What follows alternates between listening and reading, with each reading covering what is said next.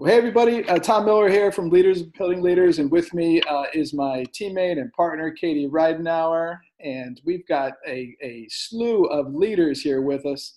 Uh, so we're always excited when we get a chance to do this and bring some principals uh, together with our good friend, Rhonda Dillingham, the Executive Director of the Association for Public Charter Schools. And so you all know why you're here, uh, so I don't really need to share anything about that. Uh, but the most important piece is put your question in the chat box that you've got for our experts, and uh, let us know where you're joining us from. And we're going to do this. This is kind of going to be the what to expect.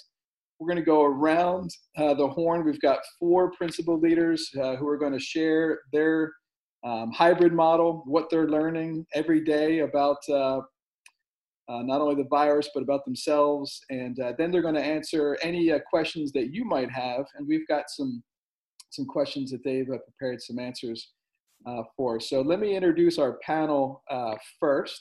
And so I'll introduce you and go ahead and take a couple minutes to uh, tell us about your school. So I'll start with, with Ari Piper from Metrolina Regional Scholars Academy. Ari, how are you today? Hi, Tom. Um, Yes, I'm Ari Piper from uh, Metrolina Regional Scholars Academy. We're located in Charlotte, uh, where C M S, the gigantic C M S, is not currently open. So um, we are one of the few Charlotte schools that is actually public schools that are actually operating in the hybrid model. But we um, serve highly gifted students. I love it. Excellent. Thanks so much for giving us an hour of your time uh, this week. We know that's that's a valuable hour, so we appreciate you. Uh, Ted Duncan from Brevard Academy. Ted, say hi to everybody and tell us where you're, a little bit more about your school. Hello everybody, I'm Ted Duncan. I'm the school director at Brevard Academy. We're a K eight charter school located in Transylvania County, which is in the western part of the state, land waterfalls. Um, beautiful, beautiful area. We have four hundred twenty students. Our mission is to form a partnership so that we create uh, students with strong moral character, Um, an active intellectual inquiry. One of the defining uh, items of Brevard Academy is we use the core knowledge sequence, and then we also have a great commitment to getting outdoors and, and being active. Um, we're currently operating in Plan B. Excellent, thanks. Here. Thanks, everyone. Yeah, no, we're so glad to have you, Ted. And it is a beautiful area, and if you ever want to do some gem mining, they have some of the best uh, gem mines around. And then, so now let's go to the beach. So we're talking about one area of the mountains. Let's go to the beach. Kelly Riley from the Tiller School. Kelly, say hello and, and, let, and let us know a little bit more about your school. Hello, everybody. Welcome, welcome. It's so good to see you. Um, Tiller School is a K through five uh, public charter school. Um, our mission is that we are dedicated to fostering creativity and competence, and that's through a responsive uh, academic and social curriculum, arts integration, and family engagement. And so um, we practice and pride ourselves on a re being a responsive classroom school. So really spending an awful lot of time with that social development piece. That has been a lot of fun. It's been challenging, but a lot of fun in this Plan B uh, model that we're following. Um, we have currently two hundred nine students. Um, and so of those two hundred nine, I've only got right now thirty-two that are virtual. So I can't wait to share a little more with you as we move through those questions. Uh-oh. Excellent. That's a lot of a lot of students in the building, so can't wait to hear about that. And then let's go back out to the mountains, but a mountain with a lake. And Lake Junaluska, one of the most prettiest areas uh, in the entire state. Uh, Josh Morgan is with us from Shining Rock Classical Academy. So Josh, hello. Uh, good afternoon, Tom, and uh, hello, everyone. Uh, yes, uh, we're in Haywood County, uh, so uh, just around the, you know, over the mountain, uh, if you will, from uh, Mister Duncan over in Brevard Academy. Uh, we're we're housed in uh, Waynesville, uh, and Lake Junaluska is our front uh, porch uh, for all intents and purposes. We are um, we are a K eight school, and we currently have about four hundred ten students.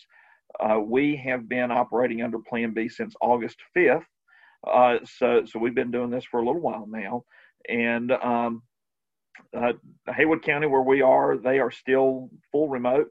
Uh, they are going to wind up trying to bring some high schoolers back and middle schoolers back next week, and they shot straight to Plan A uh, for their elementary kids. Uh, so uh, kind of interesting watching all of that dynamic play out. Uh, our board uh, met last night. We're actually going to be coming back Plan A after our fall break uh, on October twelfth. So, so we do have that going on there as well.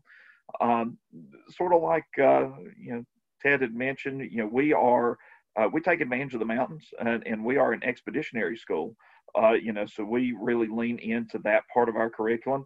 Um, you know, just as many of you are uh, the only ones in person, uh, we may be one of the few schools in the whole state actually doing field work and field trips. Uh, we, we've been doing that now for uh, about three or four weeks now. So uh, uh, thank you for having me this afternoon. Yeah, no, you're welcome. Thank you for uh, you know, giving us that time, Josh. And I want to make sure that the that the chat box isn't broken, because nobody's got a question yet. So either we've got the settings on lock or something, so someone could unmute themselves and let me know whether the chat box is working. I just but, tried to reset it. So if someone wants to, there we I go. Just, it was the same. There we go. I it's thought so. Now. There we go. Perfect. Thank you so much. So great. So we've got these four leaders, and we were we were very intentional about the leaders that that we that we asked, you know, to be on here.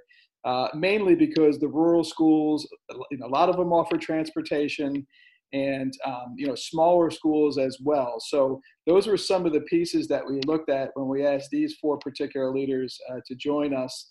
And um, as they're all been in hybrid, and as you know, Josh just shared, moving to Plan A, which is great. And I know, you know, some of the other schools. So let's just start with the first, you know, with the first uh, question, like, how are you doing it, right? So. So if you want to take us through, what is the day in the life of one of your students or your teachers maybe look like right now? And are, are all your classes, um, you know, synchronous? Um, so go ahead and take us through some of the uh, logistics of your program as these questions start to roll in. So who would like to start us off? I'll go, Tom. Um, so Kelly Riley again from Tiller in Beaufort, and um, we started with Plan B. Uh, we have two cohorts that come face-to-face, Monday, Tuesday, A cohort, Thursday, Friday, B cohort. And then again, I shared, we've got a small number, fairly small number of um, fully remote. And um, I'm just so tickled. Our screening protocol worked beautifully. We made sure that we communicated with our families exactly what to expect. And even after, um, you know, about two weeks, we began to kind of get the eye rolling and, you know, I've already answered these questions, um, but we've just held strong to um, the mantra that if we don't have safety, we don't have anything. And that is one of the things that we have really done. And we have prided ourselves on knowing those safety protocol and being rooted in that. So I would advise, you know, any of our schools, first and foremost, the education is really important, getting into those academics, but you sure better have your, um, your safety and your hygiene protocol ready, and you know what to do. Um, We are using Google Classroom for the first time fully, and we're using it K through five. And I'm telling you what, that's a lot of fun watching kindergartners navigate. Um, I have a first grader. I'm an old mom with gray hair and wrinkles, um, and I've got a freshman. And my first grader, our teachers have done a great job. They didn't hold back. They jumped right in, and they taught those students how to use that technology. We decided one platform was going to be the best for our students. We have a full day. We have not cut anything out except for P E. And um, we pride ourselves on healthy living, and we too, um, you know, Ted and Joshua were saying, you know, being outside, that is another piece for us. We've got, you know, campus gardens and things like that. But um, we decided that it might be a little much, but we did hold on to our arts. And so right now our arts teachers travel to the classes. Um, and that's been working really well. But again, it's that safety protocol piece. When our parents had questions about that, we ensured that, you know, our students are not utilizing the same materials, and our teachers do a great job in their planning, lesson planning, on how, you know, it makes sense um, to have materials prepared so that we're not cross-contaminating, for lack of a better word. Um, P E, though, is done. We strategically plan that. We do that live. We do it synchronously on Wednesdays when everybody's remote, and that has been a lot of fun. Um, to the ability to build community on the, you know, those fully remote days. Um, but if you were to walk into our classrooms, the only thing that seems really truly different is the fact that, you know, we all have our masks. Um, so we're seeing those beautiful eyes, um, but it looks and feels like very much a full day, um, you know, with very little, you know, very little fat trimmed. We tried to give them the full experience. Awesome. Thanks, Kelly. It sounds like a lot of fun, and I've been to that campus many times. It's so beautiful, so I can imagine it is, it is, it is very hard. Uh, we have a question for, for Kelly.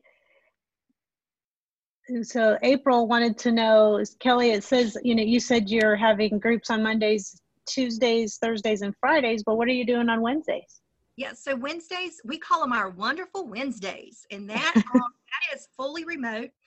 Um, I mentioned in my introduction that we're a responsive classroom school, and so our schedule is built around the social development of our children and really creating a strong community. So all of our classrooms begin a morning meeting between eight and eight thirty. What we decided to do for our Wednesdays is ensure that we are hitting the mark on our all of our cohorts being together. So we do synchronous morning meetings. Our teachers strategically planned times in the morning so that we don't have crossover, because we do have a lot of siblings. We want everyone to be able to attend. Um, right after morning meetings, we have um, we planned our physical education for K through two and three through five. They've done anything from jungle themes to Harry Potter. I don't know how they were doing Quidditch, but they were doing Quidditch out there not too long ago. So the teachers have had a lot, awful lot of fun with that. And I should mention our P E teachers are also our art and music teachers. So you can imagine the creativity there um, with that. And then we also have synchronous opportunities for our students, our cohort C, as well as others if they want to, to join their teachers to do maybe some small math groups, reading groups. Lastly, our brand new curriculum coordinator, Miss D, does um, a um, community-based project that she presents to all of our families. It is not required, um, but she does a community-based uh, project. We um, practice an awful lot of gratitude, and our gratitude theme for this year is we are thankful for our community. And so everything she does really highlights different pieces of our community, and our students have hands-on um, Uh, activities that is presented digitally that they can uh, participate. They do flipped grid, they take pictures, and they submit those, and we share that with the rest of the, um, the school. So we've really tried to focus that day, um, you know, for that those kinds of activities, and it's worked out really well so far. Yeah, and I love that you're talking about mission-based. So as we move on to the next, you know, leader, let's, you know, make sure, how are you, you know, bringing in your mission-based, your values, you know, driven, you know, curriculum into your class? So let's go to Josh. Josh from the Shining Rock, can you tell us a bit more about your plan B and uh, what have you learned, and you know, you know, what does the day look like, and how might it be different when you move to plan A? Yeah, and uh, you know, before I get in too deep down that rabbit hole, because I, I, I do want to point out for everybody else here, uh, I actually asked, uh, I, I'll spare you his long title, but uh, for all intents and purposes, he's sort of like a lead teacher, sort of a, a teacher support role for me at the school.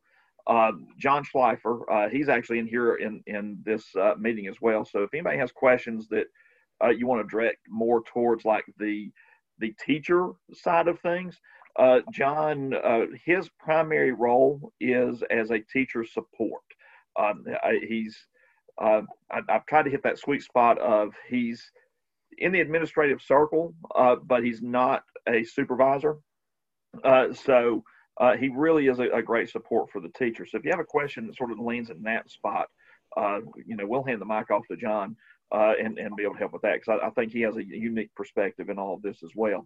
Uh, our plan B and, and model, uh, similar to what Kelly's mentioned, uh, is uh, we do two days uh, in person, uh, and we actually split ours up Monday, Wednesday uh, as one cohort. Uh, the other cohort is Tuesday, Thursday. Uh, Fridays, uh, from the very first week, uh, kindergarten has been coming on Fridays because we wanted to get the kindergartners in three days a week every week. Um, I learned after the first week, uh, because the goal was to have, you know, kindergarten there for three full days. Uh, that was very effectively killing the teachers. Uh, and, and so we had to amend uh, very quickly because uh, I did not, we, none of us have time to go hunting more staff uh, and replacing staff. So we amended that to half day Fridays.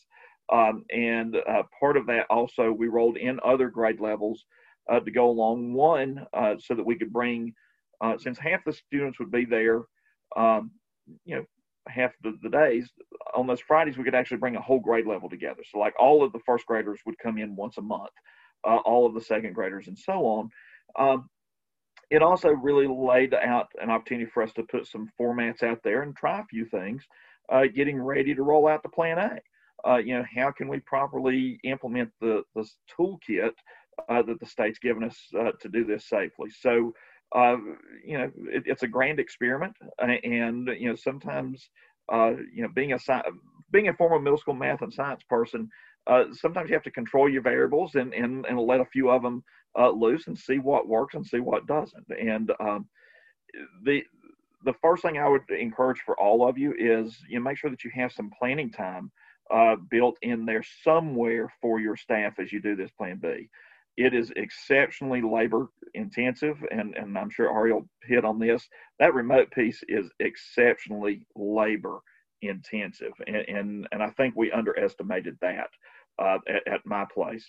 Um, I, I'm gonna slide back up into the chat there. Ben had asked a question early on there just about some of the challenges uh, that were there uh, that we, we've had to sort of manage through, and I, I think, uh, I'm not gonna go into the toolkit, the safety components of things, because that's pretty much out there for everyone. Um, curriculum planning uh, has probably been uh, one of those things that has really um, been a barrier for us to have to overcome. It, it took us probably uh, probably the week after Labor Day, honestly, to to come to some degree of terms. Uh, and now when I say that, you know, keep in mind that has us in school for a month. Of what does the pacing look like for this thing? Um, you know, the teachers, I think, were really, um, I, I made a, as a point of emphasis a couple of years back uh, to build their annual plans and to make good, solid annual plans. And they were still trying to use the annual plans from last year. And, and we had to come to terms that that's not a realistic uh, measure anymore, simply because uh, you're seeing kids half the time, and, and you can't go as fast with the virtual piece. Um, So the the workaround for some of that is, you know, we, we've circled back to those plans. We've tried to uh, really uh, hit those core standards, hit the essential pieces that we know are going to be uh, assessed and that they need to have as building blocks moving forward. Uh, so we've really tried to trim out some of the things that uh, were non-essential. Uh, but then in terms of keeping things synchronized so that we're not driving ourselves mad, um, I, I don't look at them daily in terms of are, are all three of your cohorts, because that's basically what we were doing is you have, you know, two daily groups and a virtual group. Is everybody at the same spot on Tuesday? I could care less. Are they at basically the same spot by the weekend? You know, because you're going to have some ebbing and flowing. Are they basically in the same spot? Um, and, and that has helped dramatically. Um, you know, one, to give the teachers the flexibility and the permission to be creative, but then also, um, you know, because some groups go faster than others. You know, you know, and this is true whether you have twenty in a room or you have ten uh, as you go along there with that. So um, I, I hope that answers uh, your question, Ben, in terms of what are some of the, the challenges there. But it's it is tricky, uh, to say the least. There. Yeah. Thanks. Thanks so much, Josh. And I love that. I think we'll get to some more deeper question. So uh, Ted, why don't you take at us a, you know, a little bit more about what your school is doing, then we'll finish up with Ari, and then sure. we'll get uh, we'll get diving in. So go ahead, Ted. So we are in, using the same um, model that Kelly's using, where we have students in on Monday and Tuesday, and then we have students come in on Thursday, Friday. And being a K eight school, we were able to do a couple different things with it. And I saw one question that I want to address, two questions that were in the chat box. One was, How, how have you dealt with cleaning? And then the other question was, how have you built in planning time?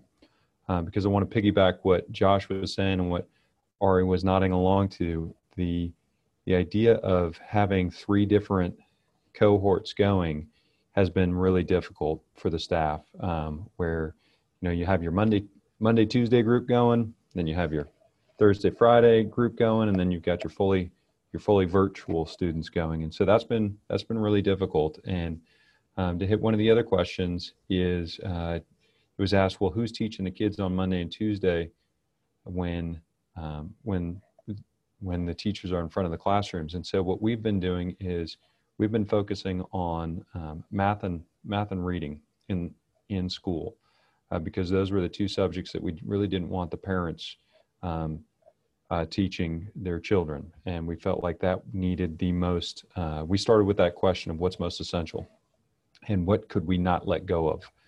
And so, we are doing math and reading in school, and trying to move through about three to four days of curriculum while the students are in the school, And then when they're out, we're focusing on our science and math, our science and social studies curriculum.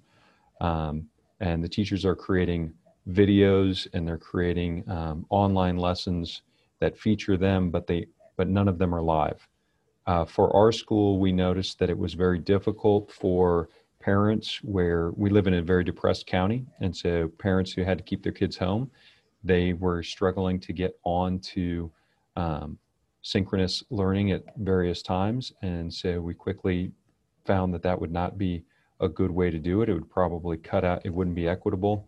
Um, it would probably cut out most of your hourly workers right away. And so uh, we decided that we were going to just offer asynchronous learning in that way. So what we did was uh, on Wednesdays, the school is completely virtual. We do bring in some, uh, we do uh, have some of our E C students come in, and then we've begun to offer middle school clubs. We have a forensics club going with our S R O. We have a math club going. We have, um, what, what is it? We have a Dungeons and Dragons club going. We started up athletic workouts um, two weeks ago. So that's been, all those things have been really good.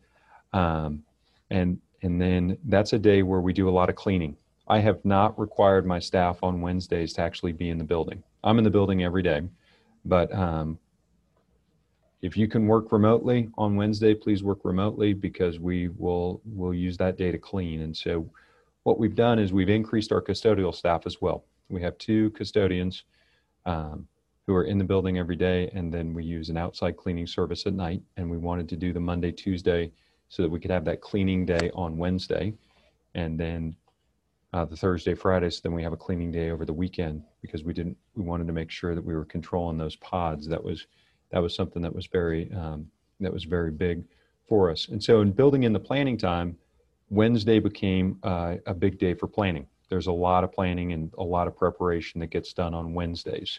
Um, I also moved our staff meetings, which we actually we'll be going back to a monthly staff meeting starting in October. But um, since since August, we have had um, a weekly staff meeting that goes from roughly about two thirty to about three fifteen. And so we tried to I tried to build in staff meeting times into time during the day. Um, and since we don't have kids in the building on Wednesday, that allows us to be able to do that. And then teachers have that opportunity to do things outside of um, outside of uh, planning on their own time, um, and and then the other question, uh, the other thing that we've been able to do is our sixth, seventh, and eighth grade teachers. They have been. Uh, we normally have just two grade levels, two classrooms at each grade level, and for the past four years, they've wanted to do um, uh, ability grouping. And I have always said, no, we're not doing ability grouping when you only have two classrooms, because that's not ability grouping, that's convenience grouping. And so with the fact that we have, that we're distanced and we're only having kids come in two times, we now have three different cohorts of seventh graders, three different cohorts of uh, eighth graders, three different cohorts of sixth graders. So actually the way that it looks um, for our sixth grade teachers, they have um, two groups come in on Monday, Tuesday, and so they're work they are working with kids. Those teachers are working with kids all day long, and then on Thursday, Friday, they only have one cohort come in because they're specialized. One teacher teaches math and um, science, and the other teaches um, language arts and social studies. This is where it gets different than K five, but uh, they've been able to have those three different groups, and so that allows one of them to have an entire morning, about three hours of planning, um, on Monday, on Thursday, and then in the afternoon on Friday. That has also allowed them to have uh, our seventh and eighth graders have done, our seventh and eighth grade teachers have done something similar, which then allows them to have virtual support times for the students who are staying at home, which is which is really extremely important for those middle school students, because they're probably being left at home a little bit more. So um, uh, all of our specials happen on Wednesday. Music happens on Wednesday, art happens on Wednesday. Um, we have P E happening every day at the school. Uh, we also have virtual P E going on. We, instead of funding a Spanish teacher position, we moved to Rosetta Stone for Spanish. That has been very helpful.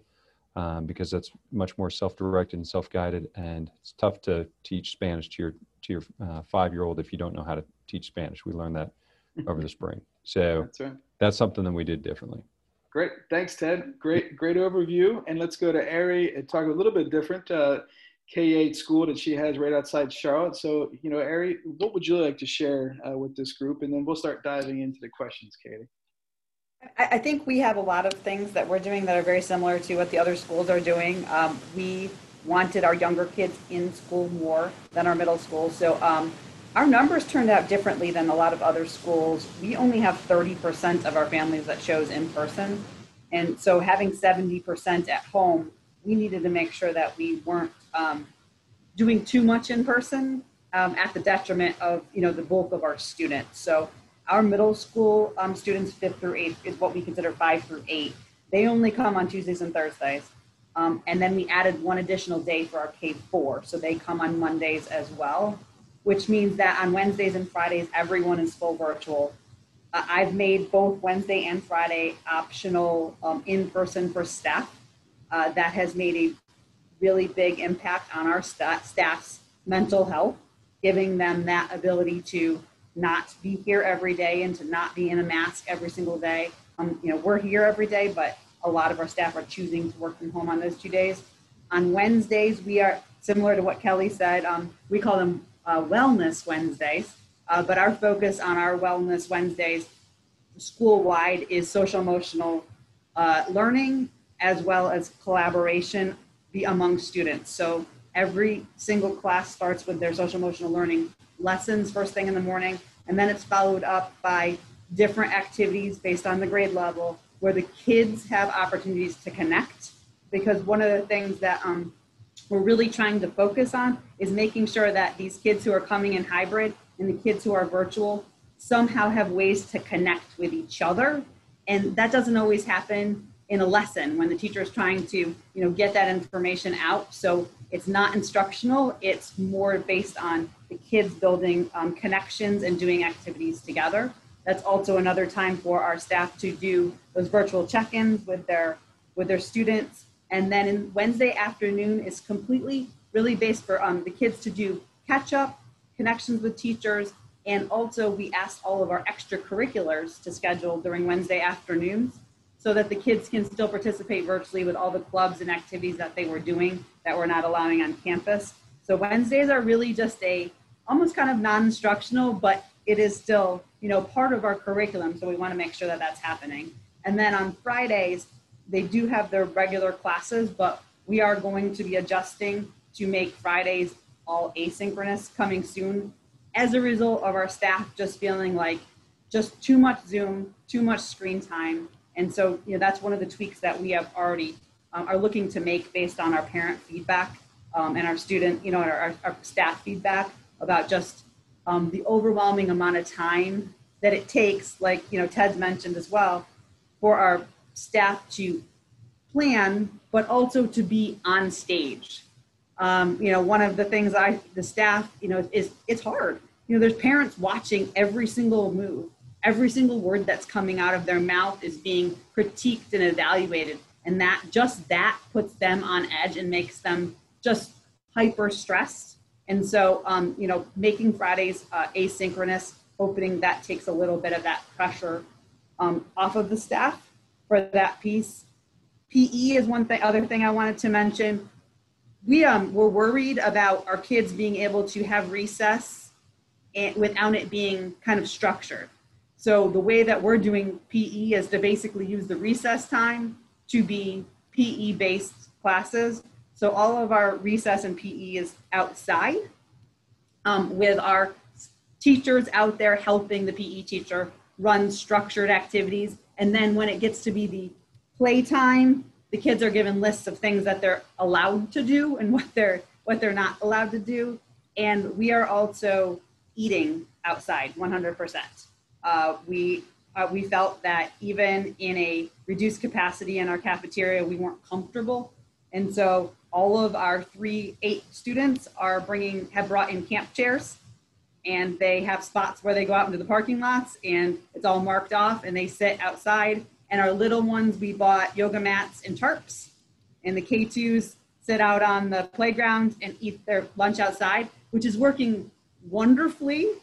It's going to get cold, so we may have to revisit this eventually, but it has, has really worked well and has taken that pressure of worrying about kids taking off masks. And it's made it very objective of masks are on one hundred percent all the time when you're inside the building. So um, I think that was all that I. That was awesome. Can you, can you hit on, on the cleaning? Like, what, so what does cleaning look like every day in your class? So I think this is a question that's coming up often. Like, so how often does it occur? What are some of the transitions? What are you cleaning, and how are you, how are the teachers feeling maybe better and or worse about, you know, uh, contact? Contact seems to be the key. So what we, what we found is that the kids are amazing. You teach them a new routine, and it, I mean, it took no time for the kids to understand these are the expectations and this is what we're going to do. So I, the first couple weeks chaotic. Now, you know, week six, I guess we're, we're you know, we're, we've got the routines down. We have hand sanitizers. Students know that if you walk into a room, you sanitize your hands. You, you know, you walk into a restroom, you eat something, you hand sanitize, and just, you know, hounding those procedures into the kids. Um, with regards to cleaning, the class, the, you know, the desks are always cleaned if there is a transition of students. And we have very few groups of students occupying classrooms. There's no more than two groups of kids that use any given classroom throughout the day. So we try to eliminate those transitions to make it so that we don't have to do that constantly, but we also have a schedule of all the touch points that our custodians are walking around the building all day long. Um, you know, they come by my office and clean my door handle at least twice per day. They're wiping down all the common surfaces. We have signs all over the, you know, the, all over the building that remind staff about, you know, you must hand sanitize before you use the coffee machine. You must hand sanitize before you sign in in the morning. So um, I, I think it was just, you know, establishing those procedures and routines. It hasn't been as hard. That hasn't been the hard part. That's actually, it's that that's actually the easy part. The hard part is the instruction and, and and the equity. I mean, I think for us, our biggest challenge is having seventy percent at home and trying to find ways to make sure that those seventy percent get what they need when our teachers don't have the same level of contact with those kids, no matter how much we try. You can't control their environment, and you don't know what kind of support they're getting, and you don't know how much, you know, they're actually paying attention. So um, I think the instruction is definitely the harder, the harder piece. Yeah, and I want to, you know, make sure the rest of the panel has a chance. At least, you know, we'll definitely hit the instruction, but the cleaning piece. But Ari, you had shared something before we hit the record button about uh, cleaning wipes and and having sanitizer out and a visit from the health department. So. Just to let everybody know, you might, this might happen to you too, but oh well, right? But I mean, we still got a ninety-seven on our health inspection, but the, the note on our health inspection was there is hand sanitizer and wipes um, available in classrooms, and that's not okay. But I'm going to go with the, you know, yeah. that it is okay, and we're going to just not pay attention to that comment for right now. That's right. Excellent. I know Josh wants to hit on the cleaning. Thanks, Ari, for that great overview. Uh, Josh, you want to talk a little bit about the cleaning, and then uh, Kelly and Ted, if you have anything to add after Josh. Yeah, it's a good thing that we don't have the same health inspector, because they would frown at our tubs of, of uh, wipes. You know, we just started buying them by the tubs, uh, you know, so, uh, which is pretty magical. Uh, you know, a couple of things that sort of came up through there in terms of uh, staffing and uh, the cleaning protocols. One, one of the things that's really a part of our um, cleaning and safety and, and hygiene protocols that's uh, we've not really touched on. Uh, we actually uh, created funds, and we allocated funds for a school nurse.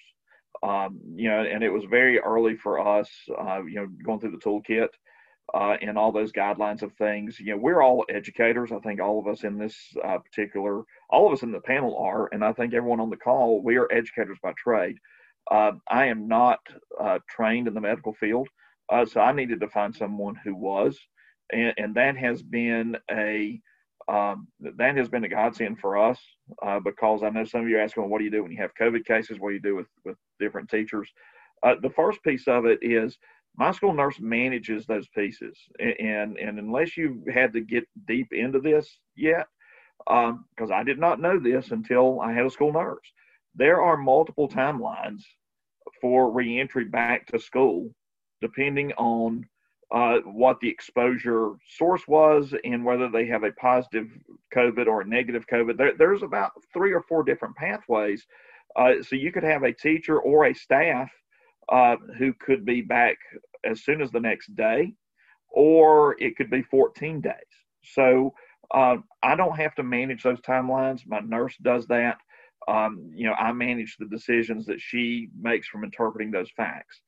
Um, so what do you do whenever you have a staff member who does come down with that? And and for our procedures and, and protocols coming in, uh, and, and again, I think for all of you, it, it's about creating some of those soft borders uh, because, you know, you, you know, all of the safety procedures that we're, we're talking about here, extra staffing, Uh, you know, we've got, you know, someone that goes around and mists everything at the end of the day.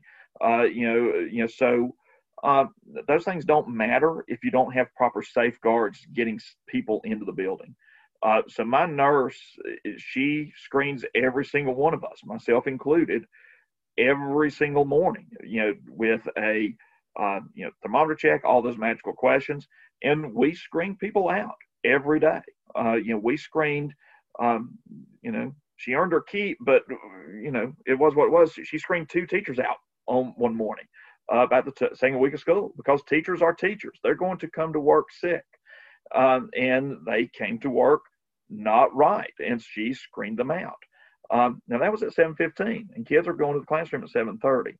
So uh, a little bit of a management problem, but we had actually built some contingencies for that because Um, someone is asking, what's it do to your your your finances? Well, you have to overstaff a little bit. Uh, you know, that that's where that's the reality of it. You have to overstaff. Um, we overstaff in the, the teacher assistant realm, uh, and and I've been very fortunate. I've had some excellent uh, teacher assistants that I've been able to bring in, and some of them are even certified teachers, and they're going to be my next layer of teachers as I go in. And what they do, they know. There are certain teachers, they know that there's a hierarchy of things of, uh, okay, if I lose a K two teacher today, you're the next one up. Uh, if I lose a three at five teacher, you're the next one up. If I lose two of them, well, you're the next one up. Uh, and uh, I actually hired an extra person in my office. I hired one of our better subs who is fantastic with people. She's helping the overflow of the office, uh, but she also knows that as soon as a teacher leaves, she's the first one up. And, and, and so, so we have to be able to be creative with those things.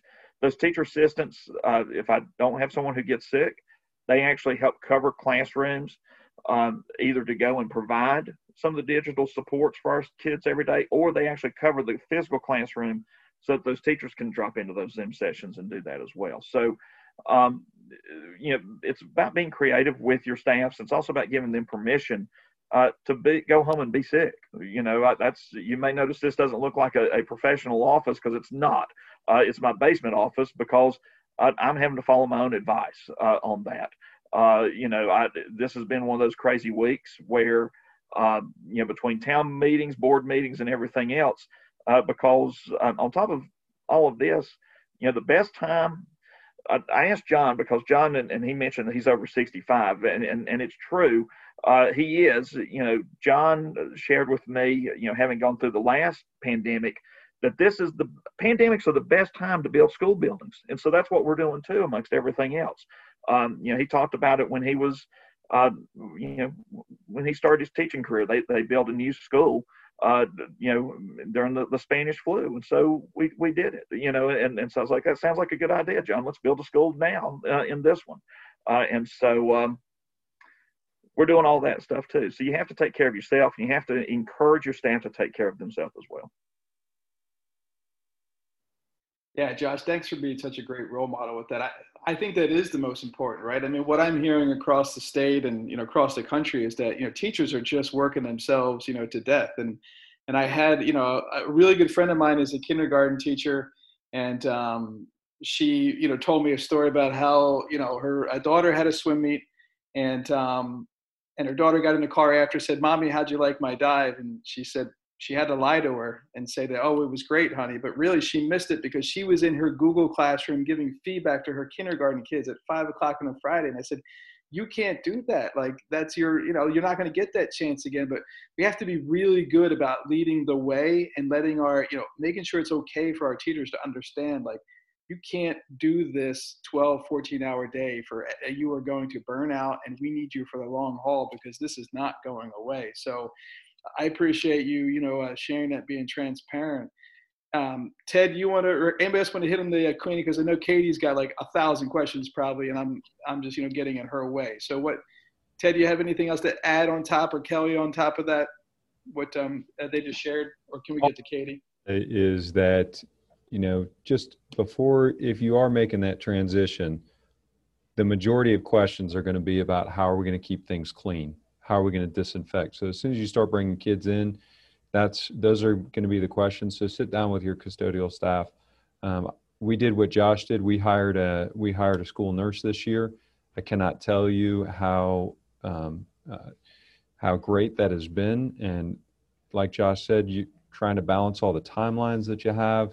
Um, it's just, it's too much. Um, what, and what we're seeing, we're in the mountains. And so it's getting cold here. And so parents have their heat on in the car and the kids are all bundled up. And so as we're screening them in the car line, we're finding out, well, your temperature is high. You need to go over there and have your temperature taken again after you stand outside the car and get out of the hundred, you know, degree car to actually find out if you're truly sick. Um, and the more that you can do to take off the stress off of your teachers and staff in terms of health and safety and wellness, the better off you're going to be. Because like Ari said, like um, Josh has said, and like Kelly said, it's hard. And we have, we have made that, I've made that abundantly clear from the very beginning. The spring was kind of easy because everybody was given a ton of grace. The fall is not going to be easy. It is going to be hard. And this is where we're really going to earn it. So let's all just realize it's going to be hard and realize we're going to make mistakes, and that's okay. But, um, you got to get the, you got to get the, uh, you got to get the health and safety part down as, as best as possible. We, like Josh said, we, uh, you know, overstaffing, we went, we went overboard on the safety protocols. We got desk shields in at all the tables, and we've got dots all over the floor. And, you know, even though we only have one hundred fifty kids in the building and normally we have about four hundred twenty, um, we've got our hallways divided for, you know, you go this way, um, you got one arrow going one way, one arrow going the other way. And all those things really do help to make fee- people feel better. Um, and uh, so you get, just got to model it like Josh is doing today, and model a mask wearing like we've talked about, Tom, and some of our, in some of our groups. You just, that's the agreement, and that's the agreement, period. We're not making any exceptions to it.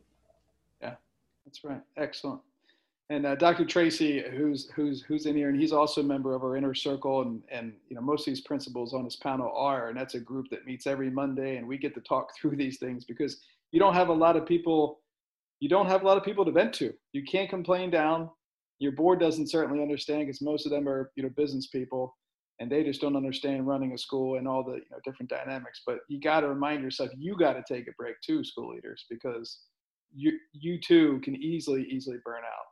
And uh, by, you know, letting yourself, you know, unplug, get out of the Zoom rooms and, and eliminate that, you know, drain is is uh, critical. So thanks for that reminder, Mark.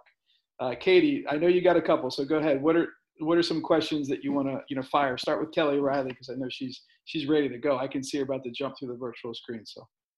Kelly's always ready.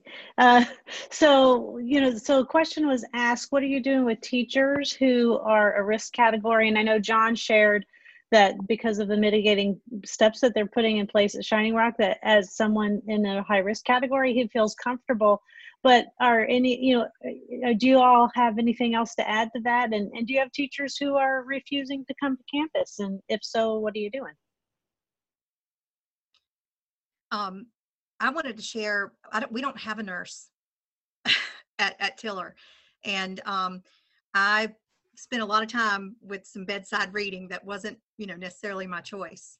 Um, but I, you know, if anyone would like to talk about what we've done, and I don't want to take more time on the safety piece, but if anybody wanted to contact me, you can certainly share my, my information, Katie, because I, we have a good plan, and we, we purposefully, you know, plan for the fact that we didn't have a nurse. and so far so good. Um, that could change at any time, uh, but so far so good. Luckily at Tiller School, we don't have any teachers that were not ready to come back or felt that they could not because of medical um, reasons.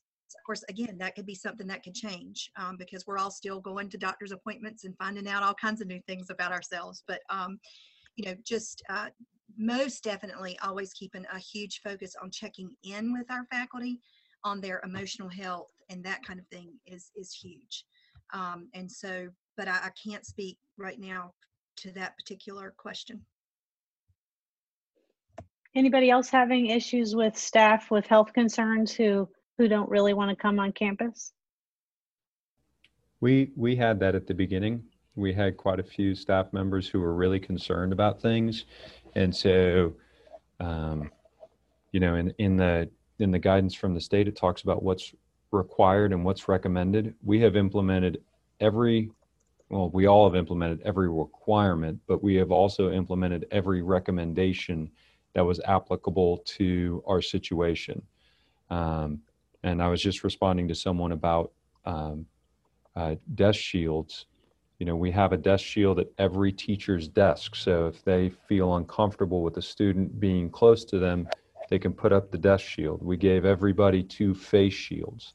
We've, like I said, we made all the we made all the um, all the hallways uh, either one way or or or, or made it so that you knew how you were going. We've um, We have also, uh, we hired an extra counselor um, this year uh, to help to deal with the social emotional needs of students and also with staff. Um, and um, every day uh, we have a, one of the things that we've done um, historically at Brevard Academy is we have a morning meeting with the entire staff uh, for about three to, three to five minutes every morning before school starts, before we open the curtain and start. And one of the things that I've used a lot is I've used a lot of the a lot of the stuff, a lot of the daily um, quotes from Leaders Building Leaders, or a lot of stuff from John Maxwell's Minute with Maxwell. Um, and I've really focused in a lot on you've got to let things go. You've got to you've got to be focusing to staff members, telling them you've got to focus on what you can control, and then you've got to trust that other people are focusing on what they control, and we have.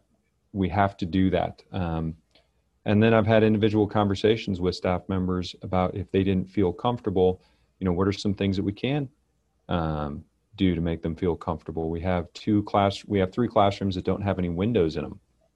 So we bought fans so the air could be moved around. We designated outdoor spaces to where those were, those were priority spaces for those classrooms. Like Josh, we're in the middle of building a one hundred fifty thousand dollar um, outside picnic pavilion right now, and we'll get the C E O on Monday. Can't wait. So, so our we're going to move all the uh, all of our all of our eating out there as well. So, um, you know, it's just having those conversations. Um, but at the bottom line, it's also we're here to serve kids and families, and this is, you know, we started having those hard conversations last spring where. We're going to need to do some things differently. It's going to feel a little bit different, but um, we've got to, we've got to, we're school, we're a school of choice, and, you know, parents are choosing to come to us because of what we're being able to offer. We can't, we can't change everything for every student, every family, or every staff member. So we have to, we have to be able to have those tough conversations and, and then be able to say, well, you have this extra leave through the CARES Act and you can take that if you'd like. Um, but this is the mission that we got to, That, that we're working towards. Um, but luckily I've not, I've only had to have that conversation once. Um, and uh, the teacher is still here. So that's a good thing. And, and, Thank and, you, Ted. Yeah, and if I can sort of chime in in the opposite direction what Ted is, and, and because, you know, where we are in, in the state, um, you know, politically speaking, you know, I, the, the county we're in, we, we shift pretty hard, hard, hard, hard, right? Uh, you know, and, and so I, I probably have some folks who maybe actually shift in the other direction of, you know, they, they don't want to wear a mask, you know, you know, we, and, and unfortunately, you know, masks have, have turned into this political uh, mantra of things. And, and basically, you know, I've, I've sort of had to have that other conversation, which is, you know, you, you don't have to like it, but you need to do it. And, and, and so, uh, and, and that's, that has happened, you know, staff, a couple staff members as well as uh, you know, just people at large. And, and so, um, you know, it, it's about being, um, it's about being professional. It's about being uh, responsible to your community and, and otherwise. And I, and I think what Ted's talking about, just sort of chiming on that from that other lens, is, is if you chart a path, which is what we're, we're charged to do as, as school leaders, if we chart a path that is the good for all, then we all have to conform a little bit. You know, I, I can tell you, John's worked with me for many years, uh, and that's why I can give him a little bit of a hard time, is that, uh, you know, the thought of me taking a day and, and working not at school uh, is, you know, blasphemous uh, for me, you know, but it, it's it's the good for all. I can't, I cannot be selfish and risk my staff uh, and, and my students. And, and, uh, and likewise, In, in those same mantras of things there with that as we go along there with it. So uh, just wanted to throw that in. Thank you, Josh. What about you, Ari? Anything to add? Luckily, I have not had too many staff who, you know, come and said they, they don't want to be here. I mean, I have had some conversations and, you know, like Ted said, you know, just really sitting down with those staff members and explaining all the things that we're doing to keep them safe. And, and and also, you know, giving them the perspective of, you know, there's doctors and nurses out there who are coming in contact with COVID positive patients every single day. And when they follow their health and safety protocols, they are keeping themselves safe. So, you know, if we do these things right and we are diligent, and that's what I keep promising them. Like, I promise you, every time I see something that's not following our procedures, I'm going to address it. I'm not going to let anything slide. We're going to stay on it. I think those conversations have helped, you know, people who were unsure uh, to feel sure. And, and also we're in week six and we've had zero cases. Um, so that piece also helps that we, we, you know, we know at this point that, that it is working. Um, my bigger issue has been teachers with different childcare issues. Um, mm-hmm. Just trying to manage the teachers who, you know, have joint custody and they have to be home with their kids every other week, or their kids are only going to school on Wednesday, and so they can't come to school on Tuesday, and trying to, uh, you know, staff around all of those to make sure that I don't have to say, hey, we're not gonna have you teach at all and go take leave. I wanna keep you, but let's figure out how to make it work and how to get you zooming in from home on days when you need to and putting somebody in the classroom, which is where, you know, the overstaffing piece and getting T As in there for supervision has been beneficial. And so I only have one staff member who needed to like actually step away because of childcare. All the rest of them, we figured out ways to work around it.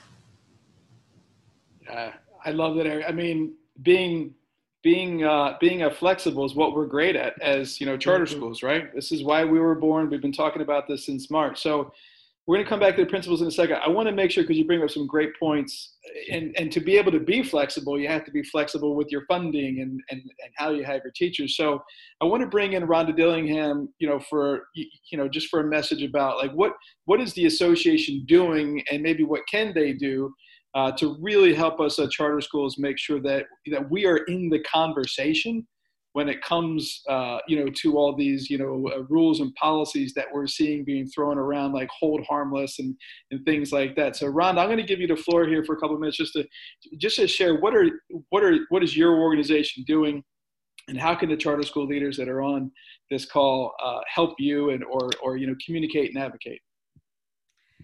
Thanks, Tom. Well, I would say hi to everyone. And, you know, the strength of the association is in our three-pronged approach to advancing the charter school movement in North Carolina. And that is in programming support, educating the public, as well as legislative advocacy. So as far as the hold harmless clause goes in uh, the House Bill eleven oh five that was recently passed, um, that is currently in negotiations with the Office of Charter Schools, D P I, and the State Board of Education, and the association is part of that conversation. Then I would also like to point out, you know, as far as the um, keeping everybody informed about the election, we've had two candidate forums for the Superintendent of Public Instruction uh, candidate seat. Uh, last week we had one with Doctor Jen Mangrum. Last night we had one with the Republican candidate, Catherine Truitt. And then if you're not sure who to vote for and you're interested in the issues that are related to charter schools, we have our candidate questionnaires posted on the association's website. So you can go there and check out the what the candidates said in response to, I think it was about ten questions related to issues about charter schools. Now, you'll also see that some candidates didn't respond at all. And I say, no response is a response. So just keep that in mind when you're taking a look at those. Um, as far as the educating the public, the EdChoice just came out with their survey results. Um, this is surprising to me. About a year and a half ago, I discovered that there really had never been a statewide survey of parent satisfaction, the parent satisfaction survey among charter school parents. Uh, so EdChoice took up that task and they surveyed charter school parents, but they also did uh, district parents, homeschool parents, and of course, it wasn't a surprise to me that the level of satisfaction for charter school parents was much higher. And I had an op-ed about that last week. So educating the public about the positives and myth busting, you know, I do that all the time. As far as programming support goes, um, I'm just so excited about all these things we have coming up.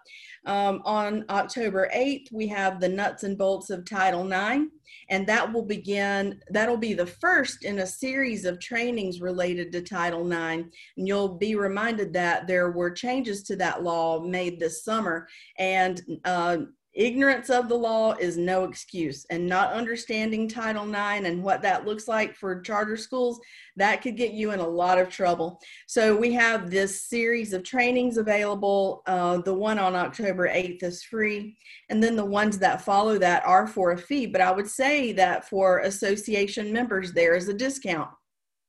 Then on October thirteenth, we've talked a lot about social emotional learning. We have a webinar with my friend from Peaceful Schools on supporting the social emotional learning needs of students during COVID. So what are, how is that different? And I'm sure you all are familiar with it, but she's an expert and she's going to talk to us about that. And then on October fifteenth, we're going to have a webinar with School Improvement Partnership on what are, what are the changes to the market and what does that mean for bond financing? So, you know, Josh, you're talking about building a new school. Uh, others are interested in that too. So we have a webinar then on October fifteenth. And then the other thing I'll say is, I dropped this in the chat a minute ago. Recently, the association developed our School Health and Safety Index, and it's really just uh, a compilation of the Um, vendors who provide products and services related to health and safety, those kinds of things that you're interested in uh, potentially purchasing. I put that in the chat. You should have gotten it in an email recently as well. Um, but I'm available to you. If you have any questions, contact me anytime. I'm here for you. Thanks, Rhonda, for that work, and uh, yeah, keep on making sure you stay, you know, you know, keep your ears poked, because there's always just lots of information out there, and you know, folks just kind of throw out words, and you have to do this, and you have to do that.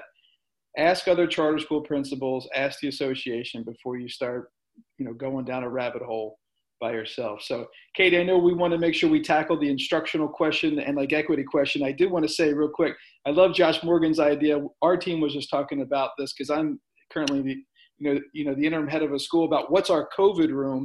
And Joe, you know, uh, Josh said that they used their activity bus um, as a place because our, you know, safety um, instructor talked about, you know, as close to the exit as possible if you have, you know, somebody or even something outside that you can build. So I love the idea of using the activity bus uh, to be able to hold uh, students uh, possible. So uh, go ahead, Katie. So uh, there was a question in there, like, how are you meeting the needs of all your students instructionally, especially those under-resourced students who, you know, maybe you've gotten them the Chromebook, you've gotten them the hotspot, but how do you make sure they're getting the support that they need at home and that the, you know, the teacher's aware of, you know, how to best meet each student's needs?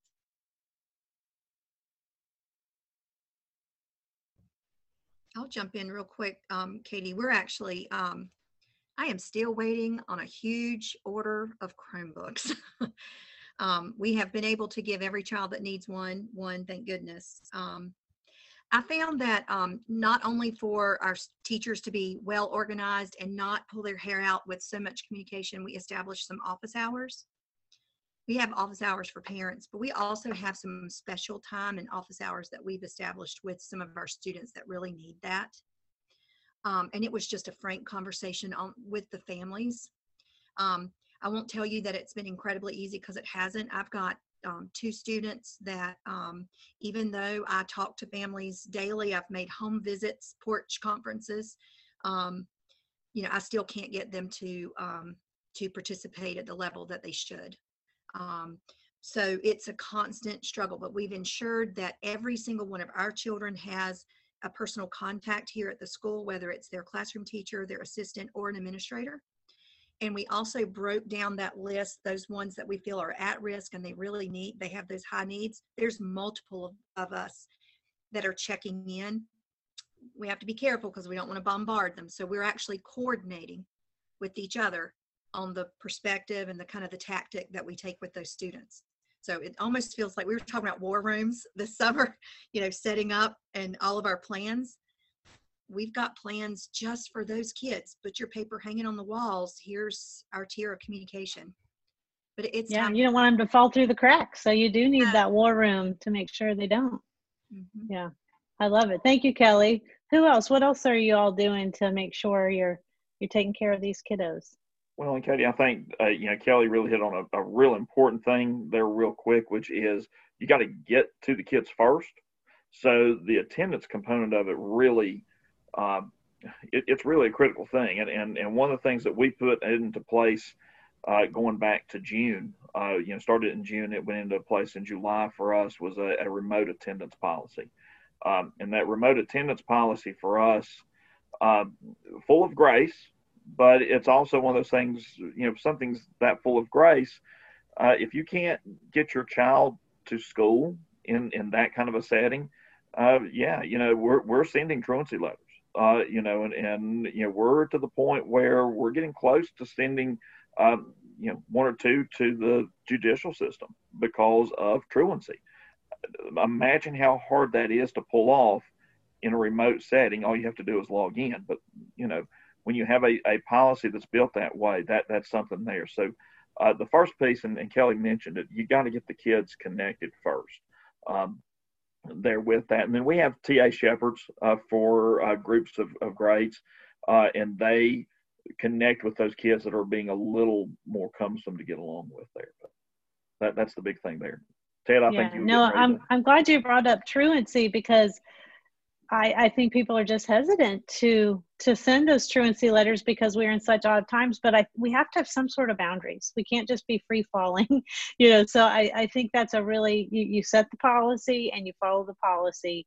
You know, you all had the, you know, you, you all were allowed to develop that policy. And so I think you're right, Josh, you have to follow it. Ted, you were going to jump in with something? I was just going to say that, you know, this is one of the, this is probably one of the struggles.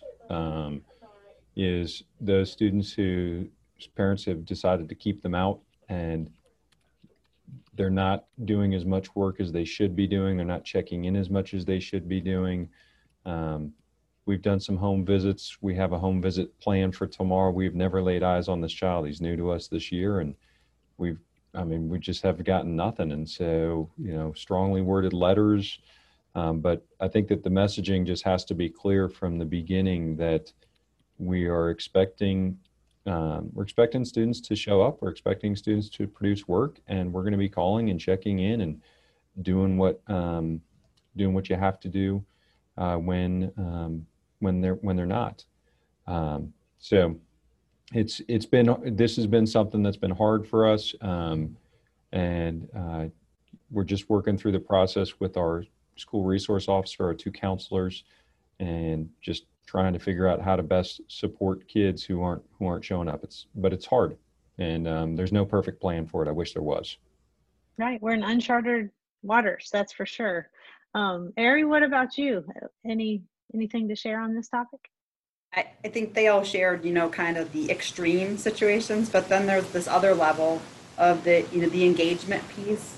You know, you've got those ones that we got to get to that don't, you know, don't engage at all. But there's also this part of the kids who are, you know, they do the bare minimum, and getting those kids to engage. And that's where, you know, finding opportunities in the way that you're doing it so that the kids feel connected to other children. I think that's really, really important. Um, if you're going to do synchronous learning, you know, putting that, putting that up there on the smart board where the kids who are at home can see the faces of their classmates, of the kids who are in school, and finding ways for them within that classroom to be able to communicate. I was talking to my fourth grade teachers and I said, tell me some strategies that are really working in that environment. And they said, keeping the chat up um, for the kids who are at home, because the kids who are hybrid are seeing the chat and they're bringing ideas from the kids at home into their conversation and being able to communicate back to the kids who are at home. And so finding reason, ways to get those kids to engage with other children, um, you know, is the way to hook them, because that's, that's that, you know, the piece that's missing from the virtual learning is that kid-to-kid connection. Yeah, I love that. I mean, I've been hearing some from some principals that their their teachers disable the chat, but you lose so much. So that leads us to the next topic, which is discipline. So what about when you get some misbehavior, you know, maybe some language in the chat box or some other things? I know you'll, you know, you all have a long list. So, you know, Ari, do you want to tackle that first? We'll start, we'll start with you. How do you handle discipline virtually? No, obviously it's hard. Um, you know, being very clear from, you know, from day one of, we wrote into our, our, our uh, code of conduct, our virtual expectations, which I'm sure everybody else has done um, as well. Uh, we are adding GoGuardian, which I think a lot of schools are using, so that the teachers have a way to uh, be able to monitor what children are doing. Um, you know, them understanding and, and having, you know, conversations about, you know, yes, we do know that you are on TikTok. Um, and that's not appropriate, you know, just, uh, you know, you know, keeping, keeping that conversation open. We have done, um, you know, virtual uh, after school detention with, with kids who are not following the rules online of, like, you can't follow the rules during class. Okay, you're going to sit with the dean and, um, you know, on Zoom, and you're going to do this extra assignment. So continuing to find ways to um, make them understand that the expectations are, you are in school and you will behave as if you are in school, even though it's through a computer. Yeah, I hadn't heard that, the virtual uh, detention. I like that. Thank you, Ari. What a, I think we talked about that in, like, the inner circle meeting once about, I guess you could just hold a kid off and just, uh, you know, make them be face to face with you, Zoom for forty-five minutes or something like that, or have them do some extra restorative justice work. So I love that. Yeah. Go ahead, Katie. I'm sorry. No, that's okay. Ted, Josh, you guys want to chime in with, with discipline? So we've only had one issue so far. We've really um, done, a, done a lot better job this year talking about, I mean, in the spring, you know, it's, it's just, um, just like horseplay where they're submitting assignments and they're saying hi with a thousand I's and, you know, five hundred apostrophes. So nothing bigger than just reminding them about what the expectations are there. And then this year we had a middle schooler submit an assignment um, where the teacher had asked, what did you learn? And um, he, he had uh, some poor choice of words in what he learned. And so nothing more than um, calling home about it and letting mom know what's going on, and um, and just being able to have that conversation with mom in partnership. And um, I, I really like the after-school detention idea. I, would, I don't want to sit there with them, but uh, I want to find more about it. But I was thinking, as you were asking this, this is this is one of those areas where we're kind of letting it go. You know, it's um, it's we can't. Until I heard of after-school detention remotely, I couldn't think of anything to do other than to take away a computer. But then you just create more work for the teacher. Um, so you know, this is one of those things where it's, hey, something happens, we tell the parents, we say, don't do it. And because we don't have any privileges here, we have to rely on them to, to withhold whatever those privileges are, and um, just kind of let it go. You know, that's something that we can't control uh, and we're, we're concerned about, but we can't control it. So we're going to let it go and just let the parents know, and possibly follow up with them when they come back into school. um, that's not the best, that's probably not the best answer, but um, that's where we're at. You know, yeah, Ted, but Ted, if they had to sit with you for forty-five minutes, they'll never misbehave again. Probably not.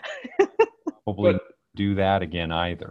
It always makes me think of Joy, you know, Warner from Community School of Davidson. You know, she always said, you know, because there's a lot of autonomy at their school, you, you know, normally. And she's like, I would rather than learn and make mistakes here and now while they're young.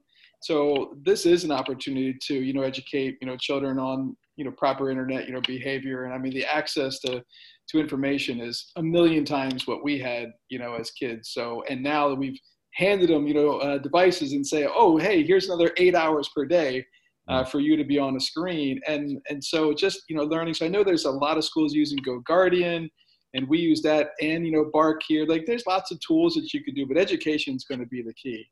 Um, oh yeah. We have, I mean, we have tremendous filters on our, on our devices and everything like that, to where um, it's, it's probably harder to do something with our devices um, than, than, the, than a normal device. Um, and luckily we just haven't, we have Gaggle. Um, we have, we have, um, we have the Gaggle support and the Gaggle um, emails for those who need the social emotional health um, and, and the, and the hotlines with it, where it pops up in your email as, as, um, as someone, as a place to get some, get some help. But um, we just have not had a, a tremendous amount of misbehavior. So I'm knocking on wood. We're very lucky with that so far. Yeah. And, and I, and I think John made a really good point uh, there in the chat box, uh, you know, in that, you know, sometimes we get caught up in thinking, you know, because so much is coming at us that we have to solve every single problem. And, and we don't, you know, you know, John, Uh, you know, John's been a, a real godsend for me in his role, not just to help the teachers, but also the fact that he's taught fifth grade since the inception of the school. He's got relationships with the vast majority of our middle school children and parents. And sometimes instead, you know, if I have a sixth grader, which we did this year, who was not exactly doing what we needed him to do, you know, I could have come with a hammer, but how good's the hammer at this point? Uh, you know, I let John talk to the dad, you know, because they had, this wasn't his first rodeo with this particular kid, and, and it got fixed, uh, you know, because, and, and that's ultimately what you want, you know, you know, it's not so much the, you know, did I get, did I get even? I could care less about getting even. Did it get fixed? And, and, and it did. And, and so, Uh, you know, that's, I, I think relationships, you know, Kelly knocking on doors, you know, it, it, this, this is our time to lean in as charter schools and show that not only can we educate kids, but we have the capacity to build personal relationships for the good of our kids and our community. And, and it, it may show up in some odd places. Um, you know, digital behavior is one of them. Yeah, no, I love it. Thank you, Josh. Kelly, what would you like to say about discipline? Well, Um, we've had some issues, um, you know, with that, but very much the philosophy that Josh is, you know, is expressing. But one of the things we decided that we would do too, and I'm sure there's some critiques on this, but we're, we try to be very careful, but we actually provide tangible materials for our families every Thursday. Our teachers prepare them on Tuesdays so that they sit untouched for a little while, and we have some pickup times. Um, And what that has created is our parents are consistently coming to school weekly. They wear their mask. We have a protocol there where we greet them, but we're having some personal interaction with them on the front porch of the school. And the children are coming too. And so, they, again, it's building some community. And there's been, you know, the need for some misbehavior online. And I say, oh, aren't you coming out on Thursday? I'm going to see you on the front porch and we can talk about that. Um, you know, and it's some good conferencing, you know, with those students and owning up to what their responsibility is. And we practice cares. So, you know, we talk about, you know, what that means to us, and we typically haven't had another issue. So there's been some good um, opportunity in that, but that's been, um, you know, a positive of ensuring that we've got some of that personal connection with our families each week. We have some families that choose not to come, and so we've done some drop-offs and things like that, but still just that opportunity to have those discussions. I love it. That, that I like that. Oh, you're going to be here, so we might as well have the conversation. That's uh, taking advantage yeah. of that opportunity. Yeah, I mean, I keep, you know, just like with our school here, you know, what does brick and mortar look like and how do we stay as close to that as possible? Because you want to stay predictable and create some, you know, sort of outlet. So that's the same, you know, strategy you would use if it's, if you didn't have, you know, buses, right? Like, oh, you're going to be in car line today. I'm going to wait for this mom in, you know, car line. You know, it's the same, the same pieces. And, you know, I know, you know, Josh and Ted, I think, Ted, you also have uh, school buses. I can't remember if you, you know, talked about, are you still offering full uh, transportation to your students? Josh, can you talk a little bit about, you know, real quick about how you're keeping the buses safe? I'm, I'm yeah. not sure if we kept. Yeah. Uh, yeah. We, we definitely are, uh, you know, still doing the buses, and, you know, what we have to do with those. And again, following the toolkit, um, you know, the bus drivers, you know, they screen the kids whenever they get uh, to the bus stop, you know, and, and that's something, uh, again, I, I think if you, Uh, you know, see how that's written up there. It does require some some challenges, and so we actually had some T As who were riding the buses to begin with, um, you know, because we didn't know if we would have full ridership, partial ridership. Um, you know, we probably need to restaff that again as we go into Plan A. Uh, but the ridership was such that the drivers were actually able to do the screenings as they were coming on there. Um, you know, we leave the bus windows open uh, throughout the course of the day, uh, and now that the you know the, the the custodian, whenever she finishes up her uh, building spraying, she actually steps onto the buses and sprays those at the end of the day as well. Uh, so, so that's really, um, you know, the buses, you know, and, and I made a, a mention there of, uh, you know, where we got some stickers for us uh, to use. You know, every, our hallways are, you know, covered up with, uh, you know, six feet, you know, stickers and falcons. Uh, we actually got them personalized, uh, sticker mule dot com, uh, really cheap. Uh, you know, a lot cheaper than I thought they would be, um, you know, as far as, as an affordable option, uh, and great stickers uh, as well. So those are there. And then on the buses, uh, we put sit here stickers so that they knew uh, where we wanted them to sit there with that. So just the same same concepts that we put in place in the building, we, we put in place on the buses. Yeah, I like that, right? Keep it simple. And that's what, you know, people know. And I think that, you know, makes it hard, so. Awesome. Everybody get a chance to share that last uh, question, Katie? Everybody did.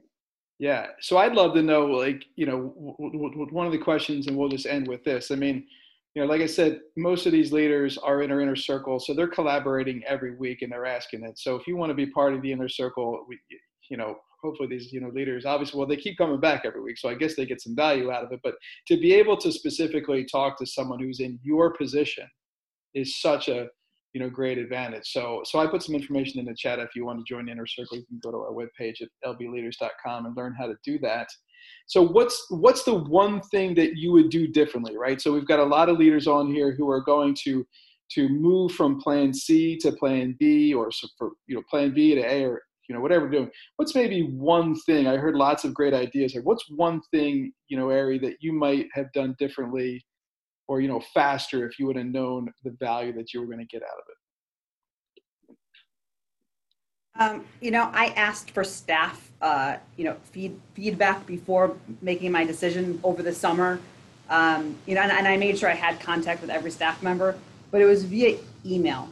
Um, and I think that if I were going to do it, was going to do it over, I would have invited each one of them in for that face-to-face mm. meeting. Because I think the things that they shared with me via email, which is which is different than what they would have shared with me um, face to face, and I, I think that would have gone a long way to having had less stress and anxiety and understanding of everyone's individual circumstances. Um, I, I just I, I think that that that personal connection with staff is so much more important this year. Not that it's not always important, but it's even more important this year. And uh, it's crazy busy as we are, um, making sure that that's a huge priority. I think if you're still on the call live, that was worth the eighty minutes right there, if you haven't done that, because that is huge, right? I mean, you can get information out of surveys, but you can make a connection through a face-to-face, and that's what's going to really get you going as a leader. I love it. Great point. Josh, what's maybe one thing you would do differently? Um. In that same vein, I, I think just the staff communications and how we do that. Uh, I, uh, you know, Ted, is, Ted and I share and collaborate uh, pretty routinely. Uh, you know, just geographically and everything. It, you know, Ted's an excellent resource, and um, you know, the, the way that we collaborate as a staff uh, is a little bit different. I, I, I take the sort of mantra of, you know, I, I don't want to meet just for the sake of having a meeting. I, I like to do things with some purpose there with that. Um, but at the same time, you do have to dis disseminate information. And, and I think the amount of stress that it put on the staff to try and, and conduct regular meetings and do things of that regard. Uh, I've had to uh, adapt some of my stripes, uh, you know, because I'm used to like trying to put, you know, large pieces of information out there and let's all just sort of work through it. Uh, you know, I, I've had to change the way I do that. You know, just it's it's very short pieces of information. It's very consumable information, and and the staff has received that very well. But I had to change my stripes and do that midstream, and, and I, I certainly would have started that a lot sooner uh, than uh, than I did. Awesome. I love it, Josh. Great job. Yep. Being flexible as a leader is critical. It's not about us, right? It's about them. You got to communicate on their agenda is huge. All right, Kelly Riley, what is one thing that you would have done faster? So we have, um, out of just twelve lead teachers, we have um, five new ones this year. And so um, I really didn't um, craft my orientation for them to encompass as much as I should have. And um, they came to me, you know, here we are in a pandemic. One of them is brand new teacher. All of them, of course, new to Tiller. We have all these expectations and then added. And um, really what was so important was kind of the history, because we were still trying to hold on to so many traditions that we possibly could to make this feel like a year at Tiller School. And so um, I think putting the time in with your brand new and ensuring that they understand, um, you know, a lot of what you do, um, not just the clerical stuff, not just, not just the history. I mean, I think we did a good job with our story, but, you know, why we do things, some of the things that, you know, we do. That's something I would go back and change. Excellent. Undue stress when they didn't need it. Yeah, you're right. That's great. Hey, Ari, there was a quick follow-up. Can you, what's, what's one, you know, question you asked your staff when you had your one-on-ones that really made a difference? Um, well, that was what I was saying. I would have done differently. Oh, you would have would done have, it differently. I would have had, I did, I did reach out to each of them individually via email, and I reached out via email to those who didn't respond to me. Um, so I made sure I had, you know, had responses from every single one, but I just asked some general questions. What are your biggest concerns about returning to school? Yeah. Um, do you have personal issues that I should know about that's going to, you know, help make you more comfortable? Um, you know, what, you know, what, what are, what are things that, you know, the school must do to be successful? Questions like that, very yeah. open-ended. And I did get, you know, good feedback, but I don't know if that I got one hundred percent honest feedback. Smart. I think that a lot of them told me what they thought I wanted to hear.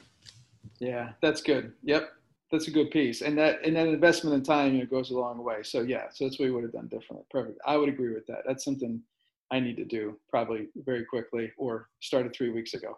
And who? Uh, Ted. So Ted, you are last one. So Ted, what's one thing you would have done either differently or uh, Ted quicker had to leave. The... Oh, he Ted did? had to All go. Right. Yeah, he had to drop.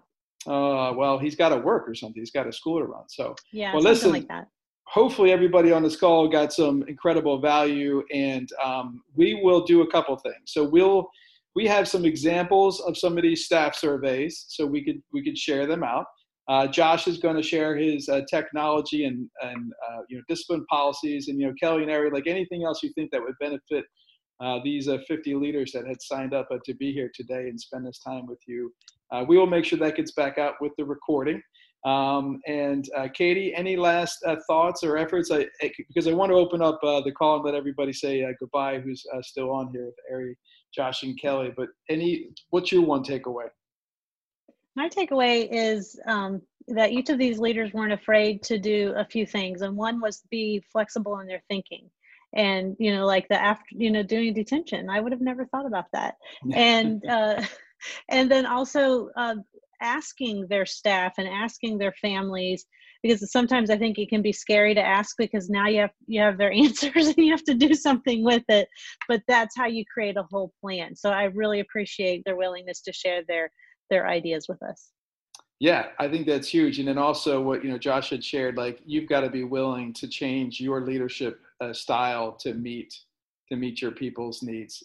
And under, you know, crisis, and I mean, we're, you know, everything's new, so it's okay, and you don't have to know all the answers. But that's why this group comes uh, together and you know collaborates and, and works well. So so let's unmute yourself. Go ahead and un un unmute yourself and, and and say thank you to the group. And uh, we'll we'll continue to do this. Uh, we're going to have a teacher leader one on Tuesday. And so, so I, I shared the link about that a couple of days ago, and said we're going to have to start. We hear you, Leandra. We're going to have a teacher leader session on a Tuesday. So if you want your teachers to be hearing from other uh, teacher leaders that are just crushing it in uh, COVID, I put the link and I'll send that back out um, and have them have them be part of that call. So now let's hear from Leandra, and everybody says thank you. Thanks, uh, Ari and Josh and Kelly Riley. We greatly appreciate you, and Ted Duncan and Katie and Rhonda Dillingham. Join the association if you're not a member, everybody. Like if something happens.